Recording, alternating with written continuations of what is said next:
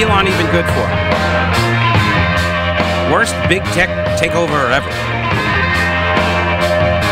All right, welcome to the program. Happy Wednesday. News Talk 1110 99.3 WBT. Pete Kaliner here, and I want to welcome back to the program Stephen Wiley, not the magician, although sometimes people like to think he could be. He is the director of the North Carolina House Republicans Caucus. I've seen you described as the campaign manager for 120 House races. Welcome, Stephen. Would you consider that to be an accurate description for what you do? More or less. Maybe professional cat wrangler. Yeah. Like that. Cat herder. Yeah, something along those lines. Yeah. So did you get any sleep last night? I got a couple hours, yeah. It was just the anxiety and then like the buildup and then all of a sudden just the crashing where I'm just, you can only refresh your computer screen so many times. Right. All right, so let me ask with the sort of the overarching question, which is, was there or was there not some sort of a red wave? Do you think there was a red wave or not in North Carolina? I don't know is the short answer. I think there was, but I don't really know because I've not really had an opportunity to dig in too much. State Board of Elections, once results are certified, we'll post precinct level data and we can see more intel about where the movements really were. It seems like in North Carolina we outperformed just about everybody, not in Florida. And Florida clearly was the bright spot for Republicans last night, and you look at just the massive margin of victory that Governor DeSantis had, then you look at the congressional level across the board. In the state house here in North Carolina, we won 10 state house seats that Joe Biden won in 2020. At the U.S. House level, they've only won 5 seats that Joe Biden won in 2020. So there was clearly more of a whatever kind of movement there was for Republicans in North Carolina than there was nationally. Now, how big that was, I guess we'll see as we dig in more into how some of those local races also developed.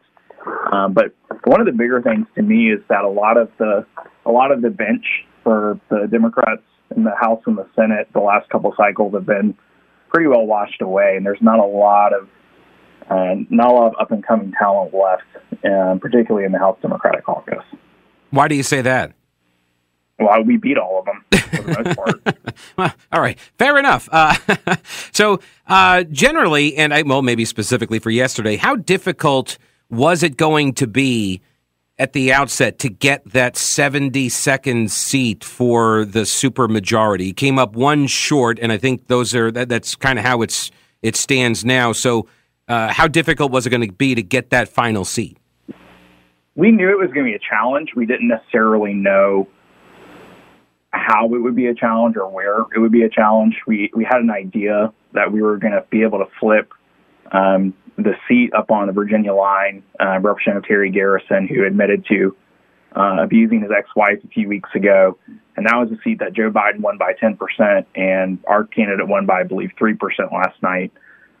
So we knew that one was in play, and it really became a question of, with the way the court-ordered redraw works, is how many suburban seats could we hold on to? How many suburban seats could we then flip? We did flip a couple suburban seats, and we felt like we were in the ballgame in 3 others, and we came up short, and the 3 that we thought in particular were close. And part of that is just Kurt. I mean, it's only 12 hours removed from it, so it's hard to say what exactly happened. Sure. But my gut reaction when I look at this is we knew that there was the pre-Trump 2016 coalition that voted against Republicans pretty heavily in 2018 that caused all those changes in the suburban seats in 2018. And some of them voted for Republicans in 2020. We didn't know how much they were going to vote down ballot for us this cycle. If it was anything close to what it was pre-2016, then it was going to be a monumental wipeout based on what we knew of the Trump coalition's enthusiasm. And there was certainly more folks that voted for us down ballot this go round than in 2020 in some of those areas. but it just wasn't enough with the way that the court order redraw worked out. So let's talk a little bit about the maps, because I see some folks on the left complaining that the only reason there is this 71-seat majority in the House and the supermajority over in the Senate was because of gerrymandering. That's the only reason. What do you say to that? Well, the House Democratic leader, Robert Reeves, drew the House map. So we finished 425 votes shy of a supermajority on a map that was drawn by the House Democratic leader. So if they think that's a pro-Republican gerrymander, they might need to talk to the person that they put in charge of it. If that is a go-to reaction for them when anything goes wrong. So it doesn't shock me that they still firmly believe that this is all because of gerrymandering, because that it's easier to blame the rules being rigged against you than to do any kind of self-reflection and soul-searching. So speaking of that, you mentioned the Trump coalition, and I'm assuming that you're talking about an anti-Trump coalition against Republicans? Yeah, I mean, that's what I see. What I think likely happens.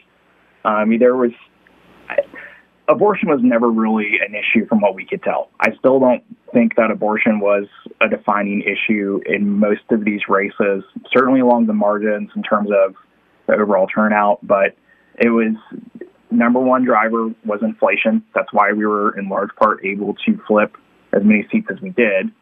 And then from what we can tell, just looking at the results nationally and looking at the results here in North Carolina, a big portion of why the wave was not as big as people thought it was going to be, or thought it could be, was because there seems to be this dissatisfaction with Trump and just his recent actions and the rhetoric around that. And you look at Pennsylvania, you look at Florida and Georgia, and here in North Carolina, the two Trumpier candidates, Dr. Oz and Herschel Walker. You saw Walker is going to a runoff, and whereas Brian Kemp handily won against Casey Abrams. You see Dr. Oz lost to John Fetterman, who we all know John Fetterman's health struggles right now. And then you look and see like Ron DeSantis and just that massive win in Florida last night, and you start to see like where are some of the differences. And then we've got Congressman Bud, now Senator-elect Bud. He was the Trump pick, but he's not necessarily, when you think of like who's a Trumpy person or Trumpy candidate, Congressman Bud is he's not Dr. Oz or Herschel Walker. I mean, there's very different demeanors. And because of that, there's very different perceptions of who those folks are. So the name of the game when you're trying to win an election in either a close seat or a close state is you want to persuade as many people to your side as possible, also motivating as many people to get out. And so there's this push and this pull that you have where you need to motivate lower propensity or less likely voters to show up and, pull the trigger for the home team. But you also need to persuade some of the squishier voters to vote for you. And so that in some cases it means, you're a better option than your opponent, who, Representative Terry Garrison admitting to abusing his ex-wife. Clearly, he was not a preferred option for the majority of voters in his district. That's one way to do that. Another one is just to be just a persuasive personality, which is what we saw with Ron DeSantis, is that DeSantis builds his coalition by persuading people into it. You saw there was an uptick in the Puerto Rican vote share for DeSantis last night over 2018. The Cuban vote share grew a little bit as well. Like they are growing their coalition in Florida, and we're not necessarily, from my cursory look, in other states, the coalition is not growing in that kind of way. Mm. Is North Carolina's coalition growing like that, or do the GOP have work to do? We definitely have work left to do. There's clearly a desire to grow the coalition. I don't know. I mean, I would not. It's harder for us to evaluate North Carolina numbers than Florida's, because Florida posts theirs throughout the day. Mm.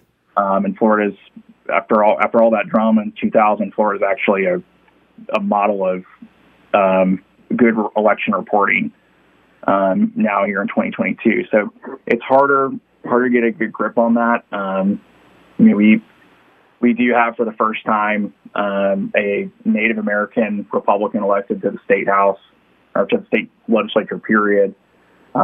Representative Lexington Fontenot over in Wilson is black, so there's there is still like an effort to have our House Republican Caucus not just be the party of white people, because we do not have a desire to just be the party of white people. Mm-hmm. So yeah, there's definitely a desire to continue to grow that coalition, and I think when the dust settles, we'll see how successful we were with that, and where we need to grow. Yeah, well, I would love to have you back on once the data gets crunched, and we can do like a post-mortem or something on how it all went down. Would be happy to do that. All right, Stephen Wiley, the North Carolina House Republican Caucus Director. Thanks for your time. Congratulations on the 71 wins, and we'll talk to you later.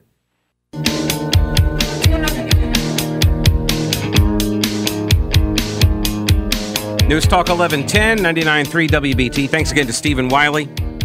Not to be confused with Stephen Wiley, the magician. I always say that because if you Google Stephen Wiley, Stephen B. Wiley, it comes up magician, which is probably helpful if you're trying to, not have people find out who you are and that sort of thing. Like you can work behind the scenes. With a name like Pete Kaliner, I'm not so lucky. All right. So, hey, the Charlotte Auto Show. It is back for the 29th year. It's at the Charlotte Convention Center. It's going to start on Thursday, November 17th, and it's going to run through Sunday, November 20th. And on the 17th, the first day, Thursday, at 3 o'clock, you can go hang out with Brett Winterbull. Well, I mean, he'll be doing his show, but you can sit there and watch him. Maybe chat with him during the breaks or something. It's Hero Day as well. Yeah, free entry with ID for those who have served in the military, active or retirees, veterans, first responders, teachers, medical community personnel. You guys get in free. They got dozens of manufacturers displaying all the latest makes and models so you can compare and contrast, bring the whole family. They got the family fun zone, which I understand is pretty fun. There's a whole zone about it. Yeah, go check it out. It's at the Charlotte Convention Center, November 17th through Sunday the 20th. Sunday. All righty. I have a couple of more guests lined up. We're going to talk with Dr. Chris Cooper from Western Carolina University. Going to head out west to chat with my old colleague in Asheville, find out what happened with there was a mayor's race in Asheville between a socialist and a communist. We'll find out who won. And also the race to replace Madison Cawthorn, who lost in the primary. So we'll get an update on that and some doings out in the western part of the state. I also spoke with Dr. Andy Jackson again. He is with the John Locke Foundation. We'll take a listen to that interview. I spoke with him earlier this morning. He had to get on the road. He had to go deliver a speech. And so I just recorded an interview with him. We'll take a listen to that after 12:30. But Senate Republicans won their supermajority in the Senate. Well, that makes sense because they're Senate Republicans. Right. They won 30 seats. It's a 50-member chamber. 30 seats is the 3/5 or 60%, right, in order to override the governor's veto.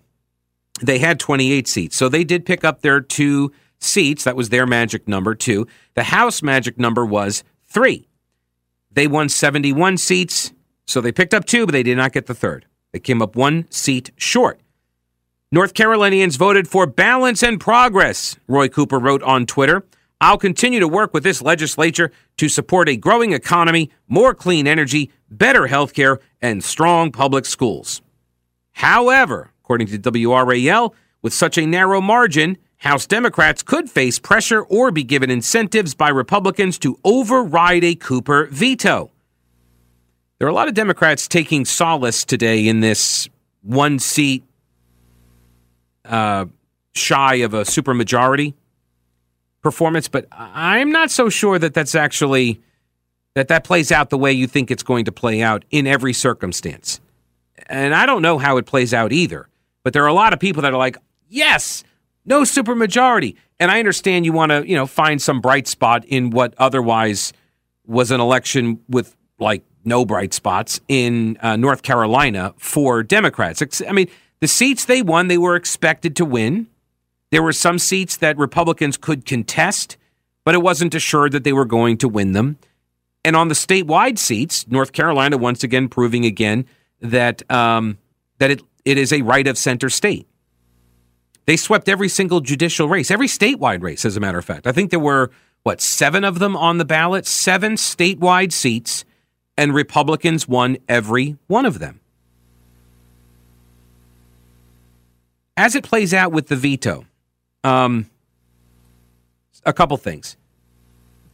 Democrats fall in line behind Governor Cooper when he vetoes something. They fall in line and refuse to override the governor's veto. Why do they do that?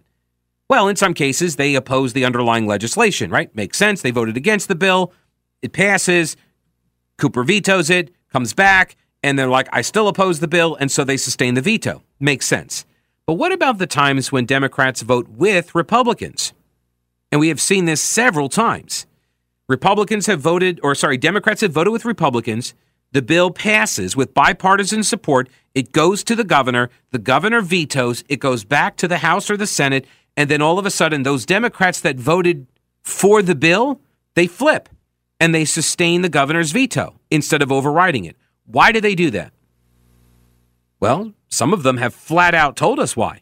They say it's to protect the power of their party leader. They don't want to undermine their governor. Okay, that's like benefit of the doubt. That's like the most charitable explanation. One of the others is that they're afraid of the political ramifications that would be coming against them, because Cooper has punished his fellow Democrats. He threatens them regularly. This goes back to HB2. Remember when HB2 was passed and lawmakers like Joel Ford from Charlotte, Democrat, black Democrat, senator, and he was working with Republicans to try to get a fix for HB2. And Cooper told all of the Democrats in the General Assembly, don't you dare. Do not fix HB2. We want that to stay in place. We want the boycotts to continue. I'm going to keep on whipping up anti-North Carolina sentiment inside and outside our borders, right? He's going to punish working class people that depend on the tourism industry. He kept on doing those things because it benefited him personally, politically. And so Democrats fell in line. Well, almost all of them. Joel Ford got in trouble. So there were Democrats that wanted to see it fixed, but Cooper told them not to. He said, you will have no play. He told the lawmakers, you'll have no role whatsoever in my administration if I beat Pat McCrory. Message received. Democrats blocked any fix. And then as soon as Cooper wins, what happens? They get a fix, right? Same thing has happened with the budget vote. They just punished State Senator Kirk deViere. He got primaried by Val Applewhite in Fayetteville, Cumberland County. And Val Applewhite, they had to spend like $750,000 to get her over the finish line, because Kirk deViere had voted for the budget, because Cumberland County got a bunch of money, and that angered Cooper. And so Cooper punished Kirk deViere, got him ousted from office. Those threats only work if Cooper has power. And if Cooper's power wanes because he's not going to run for re-election, he can't raise money if he's not running for re-election, he can't punish you if he's not getting into another office. I'm not so sure that his ability to have his veto sustained, I'm not sure that that persists. But we'll see.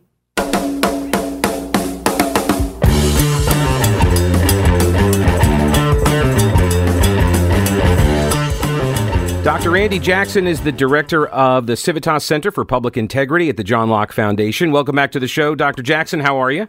Oh, doing great. How are you doing? I am doing all right. So first, I'll just sort of start at the 20,000-foot level here. Were there any big surprises when you look at the North Carolina results this morning? Not especially big. Basically, things went the way you expected them to go.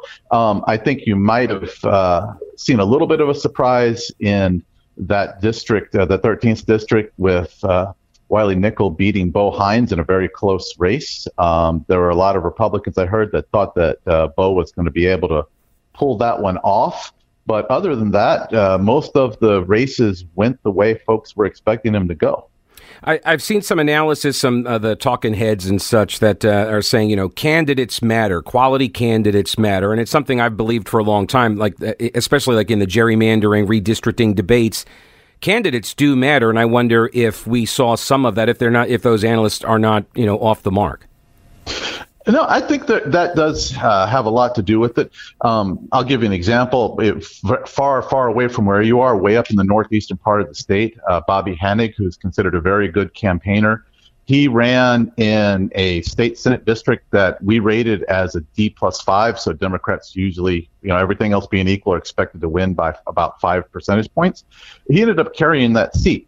And so if you nominate good candidates, people that know their districts, people where the people in those districts know them, they have a chance of beating expectations. And certainly in the case of Hines, where he had been shopping around for districts all over the state up until he finally settled on that one in the 13th in the Triangle area, he wasn't able to pull that off because, you know, he wasn't a credible candidate in the minds of a lot of people. And it's unfortunate for him. I mean, maybe he'll have a political career in the future, but not the way he's running things now. Sorry. So we're talking about some of the congressional races. Then let's look at those maps.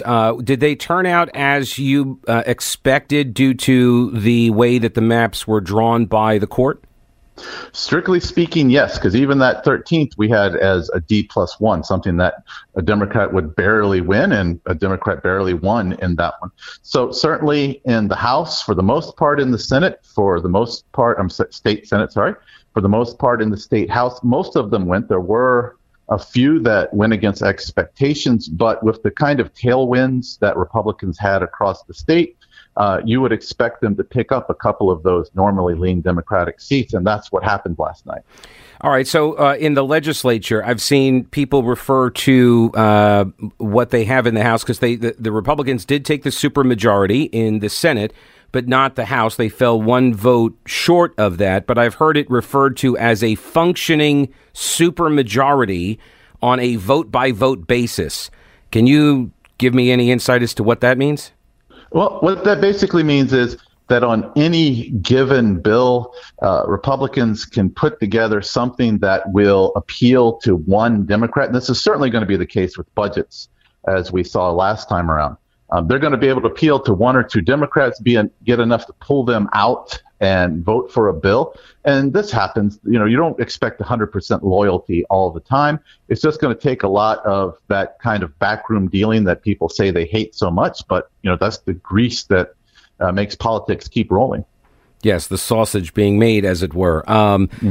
So Governor Cooper was celebrating the fact that he still gets a veto with that has some power in it. We've seen that he, you know, pressures his Democrat colleagues in the legislature to vote with him on the vetoes, to not override the vetoes. In fact, that prompted his entrance into one of the primaries against Senator Kirk deViere, right? And to primary him because Kirk was not seen as sufficiently loyal, particularly on a budget vote, to your point.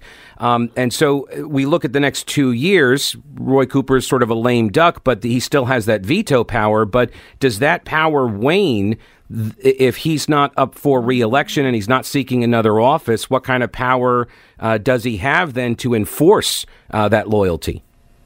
Yeah, it will probably diminish. Now, he's still going to have it to a large extent because, you know, the power there is the ability to hurt you the next time there's the primary comes around. He has a demonstrated ability to do that. He may still have, in some capacity, running for Senate or something else, a chance to continue a political career. And he certainly has influence within the party to pull levers. How long that's going to hold up when people, you know, are starting to look for, you know, their kind of exits when the post-Cooper world is going to remain to be seen. I'd say he's probably going to be able to keep Democrats in line for the most part during the 2023 long session. But when we get into 2024, when Democrats are looking at how they're going to function without Cooper at the top of their order, I think that'll diminish then. So Republicans are celebrating what happened down in Florida, a wipeout of Democrats in Florida. And North Carolina is getting some national attention because of the Republican performance as well. I think Ohio as well is getting some love from that. But it wasn't what we all expected, right? This idea that the Republicans were just going to mop up the floor with the Democrats, that voters were very mad about inflation and the economy. And it didn't seem to materialize. Why do you think that is? Well, I think folks need to take stock because, I mean, Republicans did really well. I mean, supermajorities are not something that comes every day. And Republicans did sweep the statewide offices. They won in the Senate. They won all the North Carolina Supreme Court. So a whole branch of government is going to get into Republican hands in the spring. They have solid majorities in the Court of Appeals for those judges. And really, when you look at what happened with the House, because it's really just that, and with Congress, those districts were drawn by the judges essentially to be a Democratic protection plan to prevent them from losing a lot of seats in an expected good year for Republicans. It achieves that goal. And frankly, Republicans in the House lost the supermajority, not this time around here in November, but way back in February when they wrote maps that were really, they were more friendly to Democrats than even the plaintiffs were requesting, or the plaintiffs' witnesses said was the normal range of results for a evenly drawn or set of maps. And so the Republicans kind of gave away seats. And I think that District 73 in the House is an example of that. It was more Democratic leaning and it had to be. They cobbled together the most Democratic-leaning areas of Cabarrus County. And the Democrats, we said, were probably going to win that by 3% on our calculations. They ended up winning it by 1.5%. So if they would have had not so much of a surrender mind, so to speak, on some of these districts, Republicans could have gotten that supermajority in the House, too. And people have been talking about the super-Republican sweep. You have written about this before. We've talked about it before, but that example you just gave is sort of indicative of it, which is that North Carolina is not really a 50-50 state, right? No, it's not. And it hasn't been for a while. So, I mean, North Carolina is roughly a 52-48 state if you wanted to pin a number down on it, which means that Democrats can win occasionally, but you're looking at Republicans winning over the last decade have won about 60% of statewide elections in North Carolina, which is, by the way, the number you need to win a supermajority in the legislature. These results are kind of in keeping what you would expect. Plus, Democrats tend to be more concentrated in the city, so the geography doesn't help them as well. So the idea that the Republicans really had a bad night is probably not correct. It just wasn't as great as some people were expecting it to be. So no red wave, or yes, red wave. I would say this was pretty much, it's hard to say that it wasn't a red wave election. I think Republicans have gotten so used to being in a majority and a supermajority that they think anything short of a supermajority is a loss. But in our constitutional order, this is the kind of stuff you expect. Let the voters choose. And Republicans did really, really well. They just didn't do as well as they had hoped. Dr. Andy Jackson, the director of the Civitas Center for Public Integrity at the John Locke Foundation. Thanks for your time today. I appreciate it. Thank you.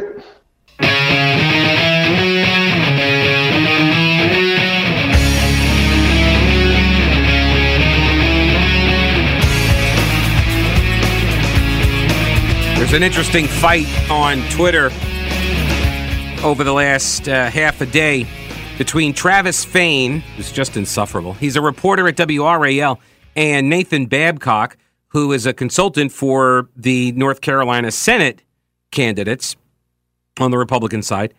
And Travis Fain was pointing out, as I was going over this that race, the Kirk deViere, the sitting Democrat senator, voted for the budget and angered Roy Cooper. So Roy Cooper went and got Val Applewhite to run against him in the primary, propped her up with a bunch of money and endorsements and stuff. She beat deViere, and then she did win her race yesterday against Wesley Meredith, but she won it by like 4 points, and they had to spend a lot of money. And so Travis Fain, who's just insufferable, he says on Twitter, Cooper's endorsement of Applewhite in a primary over a sitting Democrat senator pays off. as the governor's folks always said it would. 4-point win is a lot. See, this is what Travis does. He dresses up his fawning praise for Democrats, and sometimes he offers them helpful advice, but it's all done under this journalisming kind of language. Like he masks it, he cloaks his feelings with this language that almost seems like he's not really taking a position, but he is totally taking a position, because when you see the body of work, and it's just this constant drumbeat of the praise, because what is he saying here? Cooper's team was correct. They were so right. And I love this. You'll hear this back and forth here. So Nathan Babcock comes in and says, a 4-point win in a Biden plus 11 seat? Yeah, Biden carried this district by 11 points, and Applewhite only won it by 4. And then Travis says, well, there is that, I guess. But as the mayor of Macon, Georgia told me long ago, one vote is a landslide. Babcock then says, wasn't the point to block a supermajority? If that was priority number one, Cooper's gamble unquestionably cost him the big prize. Exactly. Fain then says, well, I don't know that that was the point of that particular move. You can only win a district once. I understand they spent money there that could have been spent elsewhere, but was there even time left to buy in Wilmington? That's the New Hanover race with Michael Lee, who just beat Marsha Morgan. That was one of the seats that they had to keep, Republicans had to keep, but it was a +2, I think, Democrat seat. He says, anyway, I will 100% defer to you regarding the Senate map strategy, but I and a lot of other reporters were out here saying, I don't know about this Val Applewhite gamble, and she won by a comfortable margin. I love this idea that, so he's like throwing this out there like, oh, you know, we had our concerns. Like, oh, well, that and a quarter will get you a phone call, I guess, right? I love he's having this argument with the guy whose job it is literally to get senators elected and has done a pretty darn good job of it and just got them a supermajority, and you're challenging him on this because you got caught praising the Democratic governor's crew for primarying a Democrat over a veto override vote.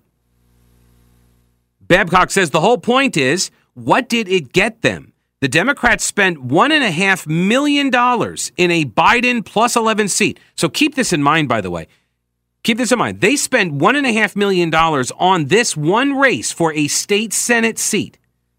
So when you hear Democrats complaining about how the National Party didn't support Sherry Beasley, right? And they should have pumped more money into Beasley's campaign, and they ignored the campaign and all this, right? The Democrats were trying to pull out wins in states that they thought they were going to lose, that they had already had an incumbent in, or that were more easily flippable than North Carolina, because the national Democrats know what apparently state and local Democrats here do not, which is North Carolina leans right. It hasn't sent a Democrat senator, one in the last, 30 years or something? Kay Hagan, one-termer, right?